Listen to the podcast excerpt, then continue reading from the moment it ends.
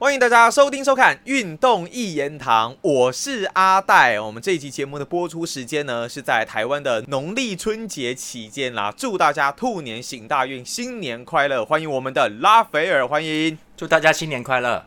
拉斐尔，新年有什么新希望吗？新年新希望，希望我们这个节目能更多的观众听众啊，然后能够能够开收益啦，这比较重要吧。快了，快了，快了！如果喜欢我们的频道的话，那可以多多支持我们一下。那在这一集的节目呢，因为是过年期间嘛，所以呃会来跟拉斐尔做一个算是有点特辑了，那就是我们想要来聊一下关于中国男足哦，这个中国男子足球队，毕竟。我们都会说，中国十三亿人口啊，怎么可能会找不到十一个会踢球的呢？所以呢，这个话题今天呢，要来跟拉斐尔稍微的聊一下。但是，诶，拉斐尔，你知道我昨天有看到一个一个新闻哦，应该说我我这几天啊看到一个新闻是说，现在英超啊虽然是阿森纳排头，但几乎所有的预测机构都在预测下半季曼城一定会超前的，一定会反超。诶，这么看衰阿森纳吗？对啊，我觉得我觉得蛮有机会的啦，讲真的。可是因为曼城整个状态来说的话，好像没有来的这么的理想。但是最近整个火力是不是有点起来了？诶，我觉得最近曼城状况不好，最主要德布洛因他从世界杯回来之后就就很低迷哦，一直都很低迷。可是其他的人都还可以，还过得去啦。就是说，我觉得啊，再再加上瓜迪奥拉前一场有辩证嘛，也是有点乱七八糟的，还要再等一段时间吧。我觉得曼城是那种。瓜迪奥拉是那种会打顺风球的，就是他只要状况好起来，哦，就是他会一直赢，一直赢。但是如果不好的话，也会也会掉了，就也会也可能会好几场没过。那么他目前就在找这个这个状态，可是他基本上还是有过啦，还是有赢的，所以其实这个还 OK。他们那天赢切尔西的时候也 OK 嘛，还过得还过得去啦，我觉得。那阿森纳就是目前看不出任何弱点，但是讲真的，我觉得也蛮也蛮扯的啊，因为。说真的，阿森纳打到现在为止没有伤兵呢，几乎呃有啦，现在开始有伤兵了，但是几乎小耶稣啊，对，但他们几乎没什么伤兵。他他就算伤兵，他你看耶稣不能上，他换 N K D A 上打的也都不错。好，就是说以以前才不会这样了，以前他换当替补就更烂，然后 T T 又受伤，就再再下去，然后再换第三替补上来就更糟糕。他以前都是这样子的，那现在就就不会这样，现在就是奇怪了，谁上来谁好。但是重点是他的先发那一帮人也都很铁，基本上不会伤哦。这个也蛮奇妙的，因为以前像马丁内利就蛮容易受伤的，以前蛮容易的。然后夏卡也会有伤哈。那托马斯帕泰之前在前去年的时候也有伤比较长的时间，他们今年就很稳稳稳的，所以这个东西也跟伤兵有关系啊。那也许他们有点小伤，但是马上就会回来。所以今年阿森纳，我觉得真正好的不单单是这个战术。他跟这个整体配合，是不是他们的后勤有变强哦？奇怪了，都没伤兵，别队都有哎，别队像切尔西伤的就很厉害嘛。然后你说像防护团队那一种吗？对，就是他们可能这个我不知道为什么他们的球队现在就是蛮稳的。然后中后卫萨利巴跟那个 Gabriel 从赛季初到现在都没有几乎没有任何问题，这个以前来说是相当稀奇的，算相当稀奇的。所以其实就所以你会不会你会不会要大胆预测说今年英超冠军就是阿森纳，就是枪手了？我觉得我不会这样讲，因为因为 因为我觉得很危，我觉得很危险呐。就是说，他要么就是这样一路打到底，他就冠军了。这就是就要么就这样，要不然我看他只要出状况，我觉得就好像你中后卫现在不能有人少啊。好，那你哦，你前场你很依靠沙卡，就是这些东西你如果没有的话，你到底还能不能打，就是一个一个问号。好，那曼城能不能打？可以啊，他反正 哈兰德又没打世界杯，他就在那边继续站在那个地方啊。那他左右两边就一直在换人，一直在换人。Grealish 跟 Foden 嘛，那马赫雷斯跟看着本来都 Silva 或者是谁嘛，就一直换呐。曼城这边是建构一个比较比较完整的轮换阵，我们也不要说好了，因为现在打不好，所以他至少他有一个维可以维持一个状态哈。所以那他在吃中下游球队的时候，大概也没什么太大问题。然后接下来会进到过年时候也会打哦，就就是会有比较多的强队比赛。阿森纳会进入一个比较密集的交战时间了，那这个能不能撑完就很重要了。那如果对强队的时候有掉分的话，阿森纳这个五分目前的五分领先是不够的，我觉得不太够，就是刚好而已啦。而且他还有两场要跟曼城的正面对决，对吧？对对，他还有正面对决，然后当然正面对决如果赢了的话，曼城就完了啦，就就差不多了。哦，对了对了，就那两场是很关键，可以决定这一季的胜负大概会落到谁的手上。对，可是我们可以去想象，就是就是各胜一场的情况，就是没差，哦，那那那就是这样子哦。呃，对，我觉得曼城一定会胜一场，那另外一场会不会平，我不知道。那阿森纳球迷一定会希望阿森纳赢啊，那各赢一场就积分就没差。重点是。阿森纳在对决其他强队的时候，会不会掉这五分哦？这个这个东西，我觉得五分其实算一个很极限的位置。如果再超过这个五分，阿森纳应该就要封封王几率就很高了。但是偏偏就在说到七分或什么的那种程度，对，七分就差不多没了。因为说真的，你你会一直输给利物浦、切尔西、曼联吗？不会啦。那那还有还有，就是要看他对热刺怎么样。我们现在在讲，我们这集提前录的，所以我们现在在在讲话的时候，阿森纳对热刺已经打完了。好，那就看结果是怎么样，是不是真的还差距五分？对，就是所以就是，我觉得只要稍微一个不稳，曼城就有机会追到啦。所以今年还是目前这个这个差距，虽然阿森纳打的很好，但是他有一些隐忧在的哦。那就看其他队伍。其实今年我觉得真的也是一样，包含包含曼联也是一样，就是你要看下半季的情况，有很多新角色、新面孔。嗯，哦，阿森纳这些人是 OK 啊，是旧面孔，但是他们的这个新的状态。好，所以都要等到面对下半季，等到大家第二次交手的时候，那对手会看对手会有什么想法。好，他也许有些球队会比较属于针对性的，他就不打他自己的东西了，他就来用他的来打你了，他用他东西来打你。那那他就是针对你的弱点来来乱弄了，那就有可能像譬如说阿森纳之前那一场就跟纽卡索就战平了嘛，他就打平了零比零。对，如果说今天到第二轮回，大家都有点恶搞的话，有有有点针对你在弄这个东西的话，还有就是下半季保级球队或接近保级区的球队会会拼命哦，所以就是这些东西都是下半季的变数之一啦。那阿森纳能不能应付这个变数，我就不知道。只是说瓜迪奥拉的曼城一向都是属于稳稳的拿分的，他拿不到就拿不到，他他他不会说。哦，四月份突然都不会赢他不会这样子，所以他是稳稳的。阿森纳就是要注意，要小心人家，因为曼城已经打了好几季都是这个状态了，所以就是哪怕你是保级队啦，或者是要争取的啊，或者是前八名啊、前六名啊，曼城基本上都是维持那个胜率。他是一个公务员一样的，就是他就是该赢就赢了。哦，可是可是这一季加了哈兰德，应该会更不一样才对啊。我觉得目前还没有完全的哈兰德，目前没有完全的这个曼城没有完全发挥，因为之前。确实，之前的进球曼城也很多，没有输给现在。现在是进球集中在哈兰德身上，蛮多的。那也就是变成说，如果他有被封锁的话，这边传球被截断的话，他在中央也没什么事情可以做。所以也就是说，曼城好像还没有找到一个对哈兰德来说最最最好的模式。但是他确实已经进很多球，赛季初就吃很多了嘛，就吃很多球了。对啊，所以如果应该快到三三十球，快哎二二十几球了嘛，二十多吧。对，所以其实其实接下来的时间，他如果他真的还能维持场均一的话，他就一定打破英超纪录，所以还是很有机会。但不管怎么说，今年他应该就是金靴了。他今年应该金靴，能不能破历史纪录？那那几率很也很高，讲真的也很高。曼曼城只要在下半季打出一波高潮，那哈兰德追个两三场的进球数，他只要有进到单场一球，或者在那单场两球也很够啦。然后一场不要进啊，就这样，他的他的分数，他的进球数是很够他吃的，所以很有机会能够超过三十四球啊。所以我觉得。今年是我是在看哈兰德的记录啦，那曼城能不能拿冠军？我觉得球队打得好也不一定会拿冠军啊，这个不一定的。但是阿森纳这边有他的隐忧，也就是说曼城必须要等阿森纳出事。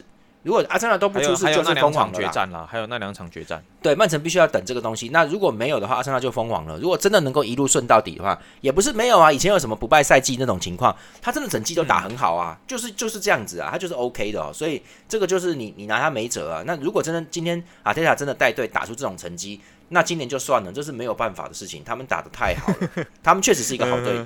这这一队确实以先发来说算是很稳定的，很 OK 的啦。目前目前看不到什么太大的，其就是你看不到什么太大弱点，你知道就很不错。那当然，现在英超呢打的火热啦，在英超赛季恢复进行之前呢，当然先经历了一个全世界最受瞩目的世界杯足球赛。今年世界杯是由阿根廷来拿下冠军嘛？那其实呢，我在看世界杯的过程当中，看到很多讨论区哦，就有人在讨论一个问题是：诶，为什么？在我们隔壁的这个中国大陆呢，它有着十三亿的人口，但是呢，过去他们只有两千零二年打进过世界杯哦，怎么可能找不到十一个会踢球的人呢？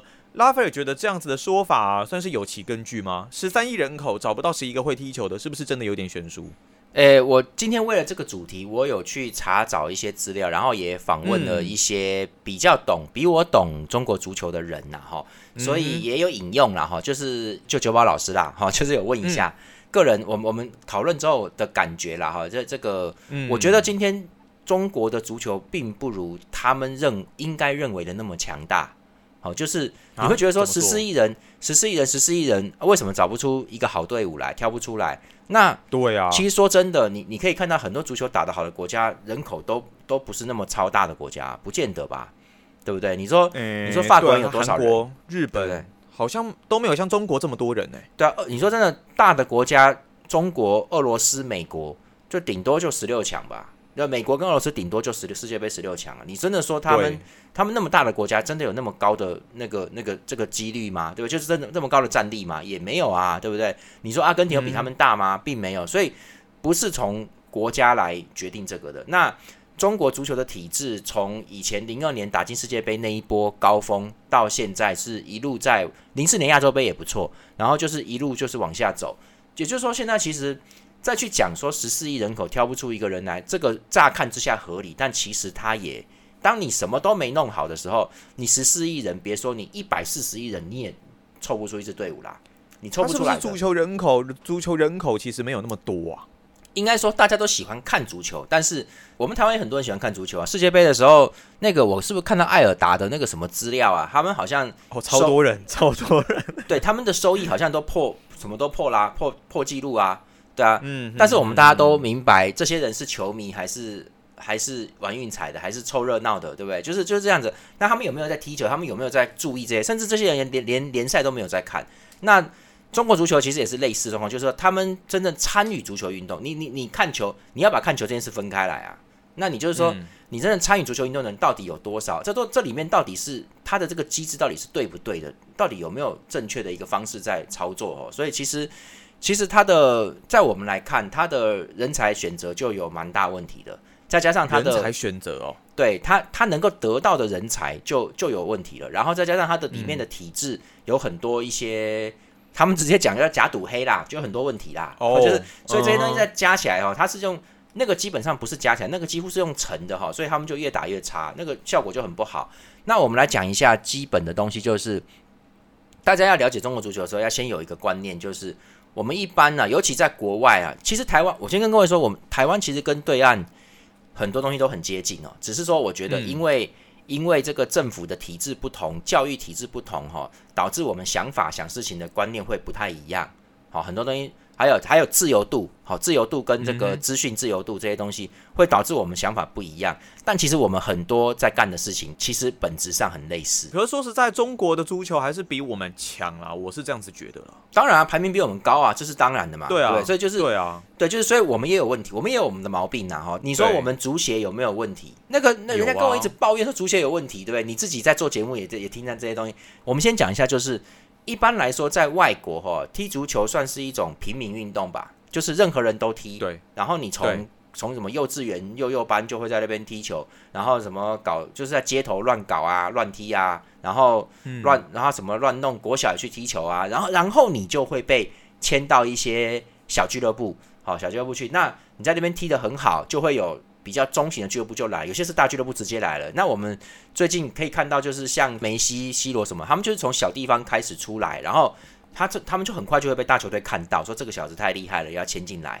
那他们就先签了，就到你的幼幼、你的幼幼班、青少年班去，青少年梯队去打了。所以他们这个就是说，平民就任何人只要踢出来，到处其实到处都有比赛，他们到处都有比赛。所以就是就是你简单说，你住在这个镇上，你这个镇上就有个足球队啦，然后你就你就可以去搞嘛。你不然你就念国小，国小也有一个球队嘛，就是这种东西。中国球队不多吗？他们没有这个东西。中国，我先跟各位说，我们在外国是平民运动，而且是很多人是靠着这个从贫穷的家里面翻身的。很多人靠这个足球啊，所以也就是说，这个是一个不但是平民运动，也是贫穷的贫的那个平民运动。穷人哈能够靠这个翻身。那可是在中国，这是完全不一样的。中国这个运动已经足球运动已经开始变成贵族运动，这就很严重。真的吗？像台湾其实还有很多，我相信你自己都看过一些球场啊，会踢球嘛。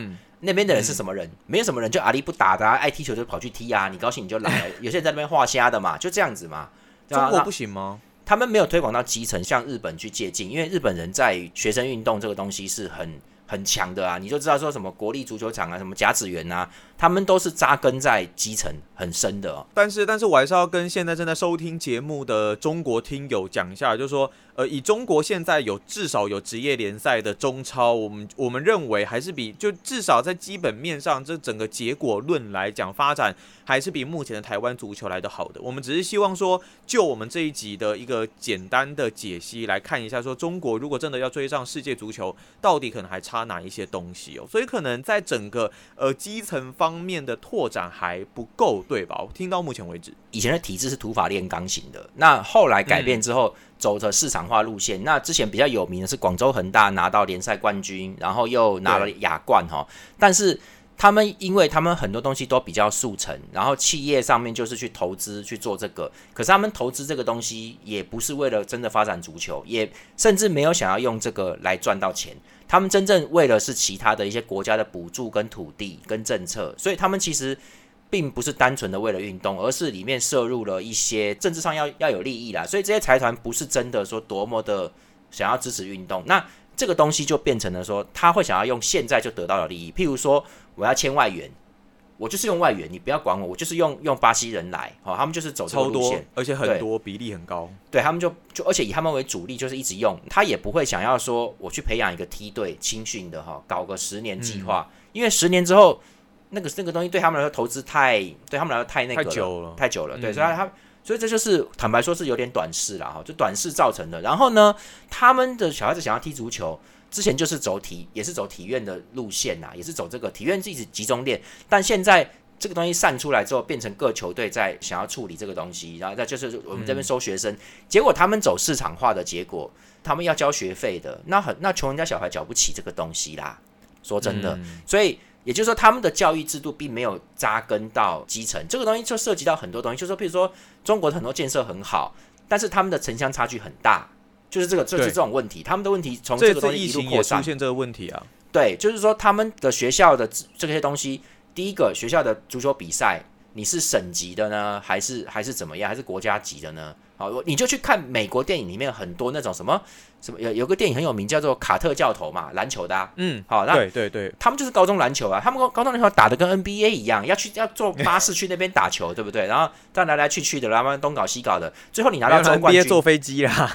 没有，我知道他们他们是高中生，高中生就坐巴士去到这个这个州很大，州那个州就等于像中国一个省嘛，你就是你们就是要做就去打客场比赛，而且打客场比赛，而且他们是有观众的哦，高中比赛篮球是有观众蛮多在看的哦，然后这种东西跑来跑去再打。然后你州冠军之后再去拉到跟别的州可能是不是要打，或者是到中冠军、中冠军为止。那 NCAA 他们这种大学联赛就会来这边选人了，因为美美式足球也是一样啊，他们就在这边选人。那中国这个东西没有做好，就是你的你的教育体制就有问题了。然后再加上对，再加上他们以前是一胎化政策情况底下，虽然他们很早就是可以再生二胎，那个有一些法律可以规避的啦，但是哈，嗯，但是没钱的人哪能生养那么多小孩嘞？所以你今天。生一个小孩子出来，你你会让他去踢球？你当然是念书啦，念书他也就会翻身 呐。就就是没有没有没有，我我我我觉得这一点跟台湾很像，就是说你你家长你不太可能让小孩子说哦，你真的就专心的去踢足球，或者专心的去打篮球，因为看不到未来的希望啊，对不对？呃，对对，但是但是我们其实台湾还有一些好处是，我们的内斗跟各方面没有那么严重。像最近不是有一些哦，我们就讲那个陈昌远嘛，夏维耶啊，嗯。他跟台湾哪有什么关系？那时候也是有，那时候不是也是有有闹得不愉快吗？那时候跟足协没有。我的意思是说，当初陈家明的老兄他们去找夏威夷的时候，还有周定洋的时候，他们跟台湾哪有什么关系？他又不是体育班的，可是他能进来打国家队哦。你注意哦，他能打国家队哦，是可以用你在国外的时机来这个的。那中国这边就是他们是主要。不是把体育班奉为那个最高最高等级啦，哈，他们比较不这样子。然后呢，他们又交给一般球一般的这些球队，他们搞青训根本就没有对这些青训没有半点兴趣。听说苏宁是不是有解散他们的青训梯队？就是不知道为什么，就是就是也因为根本不稀罕，因为没有获利吗？还是说没有回报之类的吗？对他根本不稀罕，所以他们都是在那边收。广州恒大之前收了很多足球学生，但实际上你收那么多人，你收钱进来。实际上，你他们里面的这些遴选制度也不见得都是靠实力上来的。这又要提到中国的中国的红包文化，好红包，因为红包文化，对，因为因为说真的，你今天在在国在这个小孩子的时候，在这边呃要不要选你进下一个梯队的时候，那小孩子的事情是小事，就好像我们以前那个能力分班呐、那个什么，嗯。我们妈妈都会跑去，B 班，对我们跑妈妈都会跑去跟老师讲说，能不能让我的孩子去你那一班，那班是升学的，嗯，就是嗯。用有些用讲的是可以的，不见得是用成绩分的，成绩是有分，但是如果还有多余的位置是可以挤出来，就是他会挤啦，好，那对，那就是因为因为因为像譬如说我我成绩不好嘛，我妈就希望我进到 A 段班去，好的班级去啦。我们都是讲一讲嘛，然后老师觉得 OK 啊，好，那就是他成绩还可以啦，好，可以就是可以可以用啦。中国这边呢，就是要给红包，那你你你今天、嗯。今天给了红包，他就让你进去，结果结果越搞越多，你知道，所以他们后来的人，他们本来能够去参加这种踢球的人，就已经要缴学费了。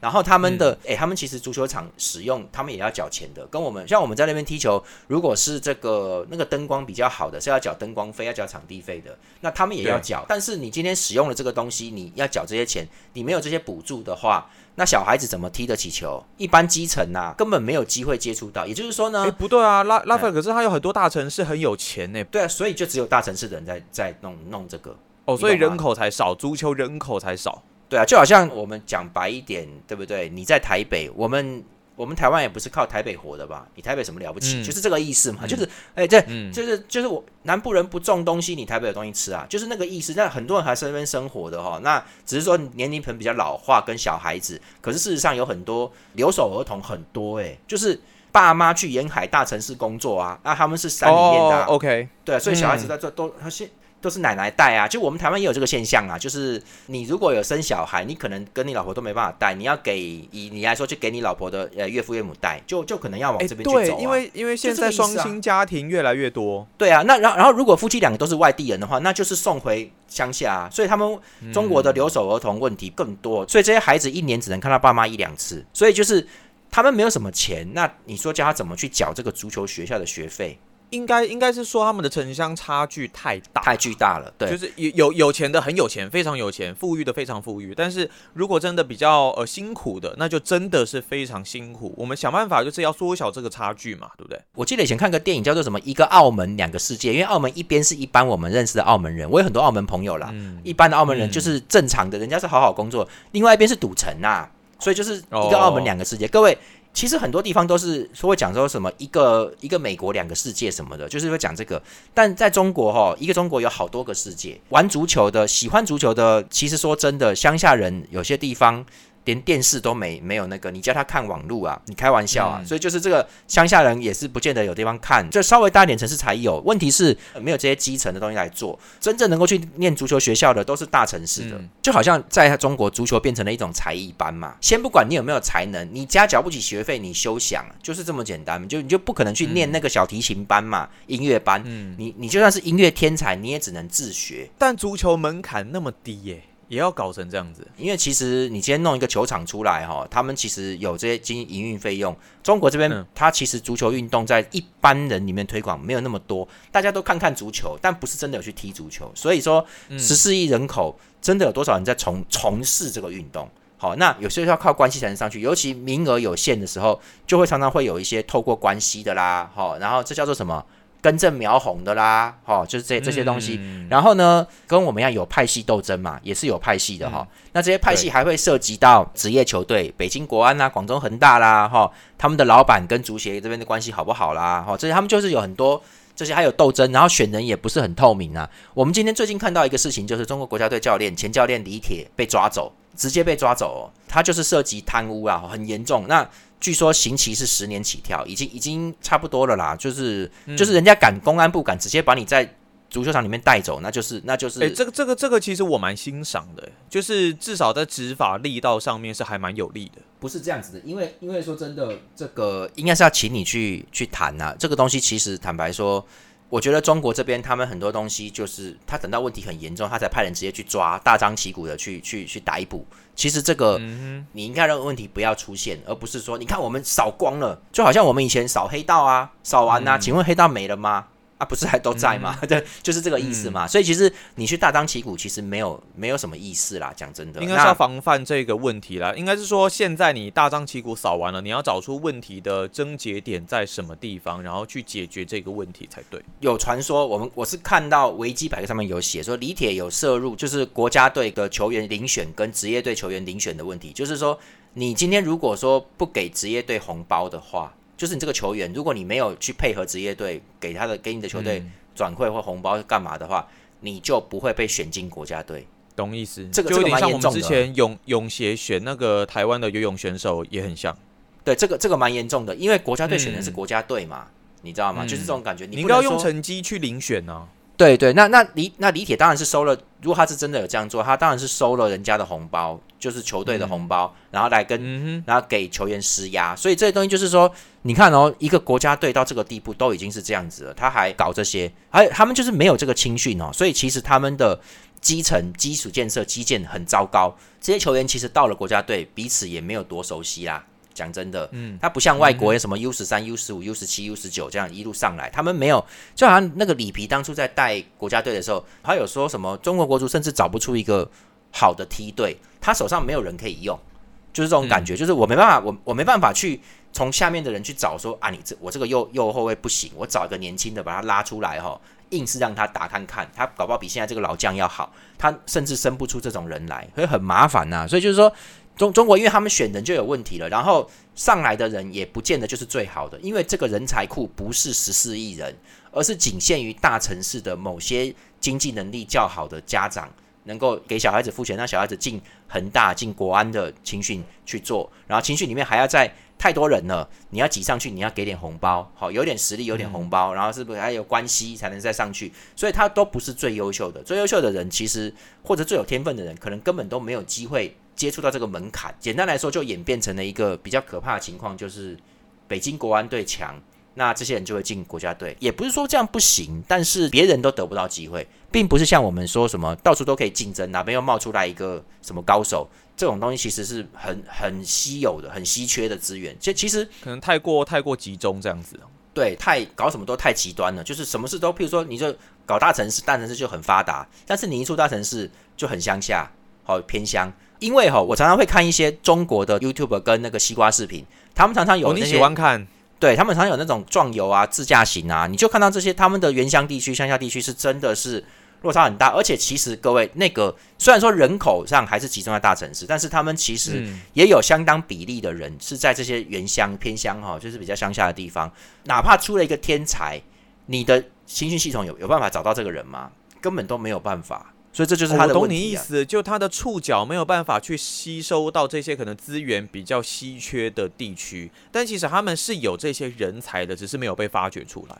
对，就是说，然后其实就是我们有有人会问说，为什么零二年的时候也是也差不多是这样打的好？但是因为零二零二年有一些原因呐，因为零二年的时候那时候是土法炼钢，他们是把人叫出来，就是你就是每天在那边狂练，当时不像现在这么商业化，而且那一帮人当初的目标真的是比较一致的。并没有像现在这么自我意识，所以，所以他们零二年那些人其实真的是中国国足最后的优秀一代，就是最后后面到零四年的时候再往后就就没有了，一直走下坡到现在哈。像日本的话，他们就有大量的基层校园球队跟社会球，他们社会上有球队，就好像我们现在我们台湾自己，我在上班，我去搞个球队，我去参加一个球队踢球，就是这种东西嘛。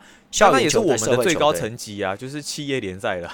对，可是外国这种这些球队，他们其实就是有被资料列管的，他们其实就是会，他们也要去增加新人嘛，他们就是会到处去找年轻的人，说你要不要加入我们？那有些人有些地方踢球一开始是无偿的，他们有时候靠拿一些补助，或者说他们有一些基本的会费，就这样打球的，只是为了争取，只是喜欢足球，他们有这种很多很纯粹这个东西，就是说校园球队、社会球队跟职业球队。那中国缺什么？我们大家都很清楚，中国缺校园球队跟社会球队嘛。他这些东西就是没有，他直接从职业球队开始做。那可是问题就在于这些企业不愿意去好好的真的在扎根。你今天广州恒大，你有没有好好的挖你广州的人才？所以你看，现在一旦没钱，他们完全是在走金流。一旦没钱的话，广州恒大就消失了。可是你看，我们我们现在看到欧洲很多球队老板都垮了，但但是他还是可以去运作。像米兰之前没老板的时候，就是就是老板没有的时候。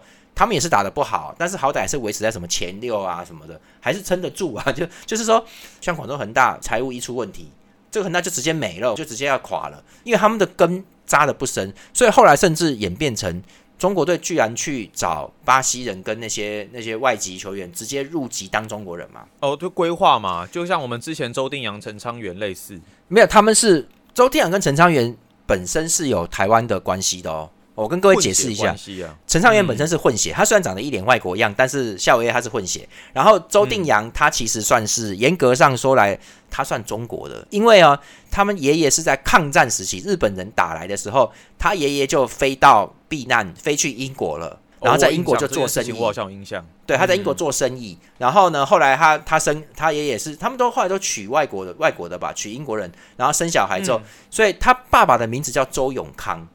好，那蛮帅气的名字，然后他周定洋也很帅气的名字，就是长得也很帅气。到他这一代的时候，你已经看不出任何任何华人的脸了。但是其实他毕竟是个爷爷，是中国的，他们是有血统的。但是中国搞这个，他其实是完全没有。就最近他们那个巴西前锋就已经申请回复巴西籍就走啦，就不不待啦。好，他们就是有有这些事件太过直接了吧？然后就想要直接让他变成入籍这样子，但其实整个实力的系统性没有建立起来。对，其实这是不，这是非常不好的。还有一点就是，说真的，足协各个州的足协也都知道，你你如果全，你如果整个队伍都想搞这种事情，那你到底是不是中国队？所以说，日本像日本也会搞规划球员，但是他们的规划球员多半只是一开始最早拉摩斯他们是真的是巴西人呐，哈，那可是后来一直往后走的时候，到什么什么田中斗力王了，到一直到现在这些人的时候，他其实已经是混血了。所以日本人是很清楚的，他要混血，好歹我可以说你是日本人吧，你有一半日本人血统吧，你有四分之一日本血统吧。中国搞那个入籍是是不好的哦。其实那个香港队好像也搞过，然后新加坡也搞过，这个都他们战绩都不会好，原因大家心里就有数就好了。其实你应该要发展你的国家里面的人才。呃，我们不是说中国队能不能打进世界杯，而是说中国队在亚洲就是你你的名次在倒退啊，这是不好的。你至少在亚洲的名次能够维持在一个前四。哦，前五吧，大概是这个状态。但中国已经掉出前八了，好像。那你这样你就根本进不了世界杯，因为亚洲才给四个名额嘛。还有一件事情是，零二年打世界杯那一次，是因为日本、韩国合办，他们已经取得名额了哈，所以相对来说就少了两个劲敌在亚洲区啦。好，那当然名额有变化，那时候名额有变化，所以那一届对亚洲球队来说比较特殊一点。我就说他们现在其实后面哈，中国足球，尤其是职业足球，不管是以前的中甲或中超，现在的中超都太黑了，假赌黑嘛。假球已经发生过很多次了，然后赌球也是一个黑这件事情，就是说球队里面的上下关系啊，好，然后球员是怎么样可以上场啦，好，跟教练的关系如何啦，教练本身的派系啦，哈，还有国家队之前换了好多个教练，连各位里皮是里皮当初是直接辞职不干的，就是说他就说我真的做不下去，在记者会上直接宣布说我不干了，所以就是他气得半死嘛，因为球球员不行，我觉得中国球球员有几个人还不错，可是足球毕竟说真的。就是我看到我我在看网网络上的节目也是有讲说，这个不是单项运动，这不是说你你十四亿人去找两个乒乓球选手出来，这当然可以的啊。就单项运动，团队运动啊，对，团队运动是十一个人，这还有默契，还有战术，还有很多的，就是很简单嘛。你一个前锋，你有几个位置下面梯队，有几个人在往上升。好，你你右后卫有几个？这个你不是说我找两两三个人在前面打一个组合？那现在都打整体的足球，你中场不上来，大家不支援，观念不好，默契不好，空间观念不好，就说还有很多教练还是在走土法炼钢的路线。其实很多小孩子，外国在国小毕业的时候，十二三岁已经是在打空间阵了哦，那个东西是很可怕的，他们都能看得出来哪边有空间哦，而且他们是在平面状态下在看，在在看更高是更高位置的东西。那中国足球还是偏向于这个比较旧式的，就是他这些东西。而且我看的资料是，他们非常缺乏青少年教练，非常非常缺乏。那中国的 B 级跟 A 级教练其实很少，所以其实他们也没办法把这个东西去推广到孩子身上去。但偏偏足球的发展，十二岁以前就要全部具备。从最后结果来分析，其实真正能够打出来的高手，他大概在十五岁以前，甚至十二岁以前。他什么都有了，他就是在他那一届里面的人是出类拔萃的。其实也很简单，你你也不要想说，我以前都没做过这件事，我现在做这件事我可以红哦，你不可能。我跟你讲，所以中国中国足球没办法把小孩子教起来这件事情，说他们其实没有准备好这些东西，他们长大之后只不过是在有点在吃老本，他们没有把这些空间观念诱发出来的时候，所以其实他们的基基层做的不够好，才会变成这样。我觉得很可惜啦，哈。那。以前的中国足球，我喜欢哪些人？跟现在中国足球了，我们先讲现在的好了。我觉得我觉得张玉宁不错，前锋张玉宁蛮好的，看了他几个射门这些比赛里面，我觉得他的球感算好的。还有那个张稀哲吧，是不是张稀哲？他的中场也还不错，我觉得还可以啦。但是我就说，足球真的比较复杂，它是一个很复杂的运动，它不是说有两个人就可以做好的事情哦。那如果全队做好了，就算你队上有几个废柴，也是 OK 的，也没问题的。所以就是这完全是看那个大家整体，现在尤其是现在。他是看大家整体的那个东西，所以说可以容忍一些资质平庸的人在里面，但是你要能够配合，就关键是在配合，而不是说这个人能力强不强。那吴吴磊当然不用说，吴磊的毕竟留洋过啦，所以刘吴磊跟张玉宁其实是不错的搭档，只是说我觉得你整个中东西没有做起来，他们根本拿不到球，也没什么好搞的，就弄不进去啊。对，那以前的话。大家当然就知道我会讲谁了，守我的人郝海东，一定是郝海东。你看你都知道，我根本没跟你，我根本没有跟你蕊过，你就知道我在讲谁。对，再来郝海东，再来就是孙大炮孙继海嘛，右后卫那一届我就直接念给你们听嘛。前锋是郝海东跟杨晨，有一个苏茂贞啊，山东鲁能的苏茂贞是替补，然后那个攻击中场是祁宏，右边是李明，左边是马明宇。后腰就是现在被逮捕的李铁，然后，然后右后卫孙继海，左后卫吴成英，孙继海大连时，呃呃，对，先先不讲球队了，大连时的上海申花，然后这个中后卫是范志毅，范志毅当时是在水晶宫还是刚从水晶宫回来？英超不英甲，当时是英甲，然后跟这个李伟峰，那有一个替补是张恩化，也是大连时，当时大连时的占了三四个，好，那真的是美好年代，那个年代不错，那孙继海当时也是也是在水晶宫待过。啊，郝海东是没机会出国，不然他他到目前为止依然是保持中国国家队进球最高纪录。那只是因为他反共了，所以说他现在在中国被消失了哈。那但是我真的最喜欢这个人。我记得他之前在影片里面讲过，说中国男足他跟你讲的有点像。他说蛮大的一个问题是小孩子踢球的人口真的太少。哎，对，就是说真正能够参与的人哈，真的在做的，还是说只是做做样子啊？就是就只是基层啦，基层啦。对，就就真的能够参与的人，就大家要知道，我们我们都不算真正参与哦。好，就是说，在这边看球的啦，讲的那都不是参与哦，是真的在教足球的人，真的实物上在做这些事情的人那一种啊。我我们顶多只能算是以军队来说，我们就只能算是什么什么。全球防卫杂志、军武杂志的一个记者，一个写稿的人而已。对对对对对对对，很像。那我们现在讲的是，人家是真的在从军的人哦，就是说军官志愿役、义务役，军官哪些实战，你们有经过多少次演习？这个东西是很扎扎实实。这个你的训练不够，就是没有。所以中国就是没有这个东西。所以那我们还有本来应该提到，就是中国足球能站得起来吗？那我跟九宝老师讨论过，大概要二十年吧。应该还要二十年，因为他这个他这个梯队已经没了，可能要两百年吧。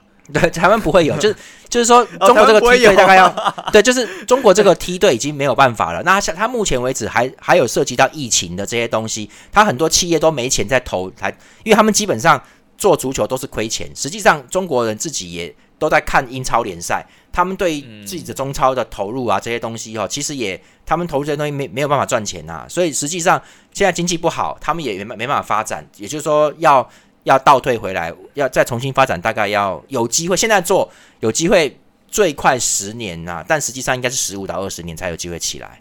那当然，我们在今天呢，其实讲了蛮多中国足球的一些缺点啦。但说实在，可能会比较刺耳一点点。毕竟以我们台湾的足球来说，绝对是落后中国足球还蛮多的。只是我们也希望说，可以看到在亚洲地区啊，在中国这个国家男足的部分，可以有蛮不错的一个表现啦。那甚至可以打出更好的一个成绩，所以呢，也才会提出呃一些比较直接的哦这一些建言哦。那这期节目呢，很谢谢拉斐尔来到我们的节目当中。呃，我是看到李铁被抓，我真的很感慨。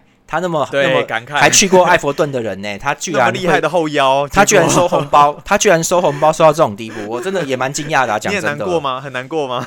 因为他毕竟是那一代的人，我我想说你也不缺钱吧？你怎么你你在干嘛？我不晓得为什么弄得这么严重，比较比较可惜一点。我本来还以为是收收红包，没想到加起来居然是刑判刑可能会到十年以上哦。好啦，今天就讲到这边，我只是说很感慨，那跟各位中国球迷也一样。很感慨，呃，嗯，对的，就说退钱嘛，不，你们不是说退钱吗？还我钱啊！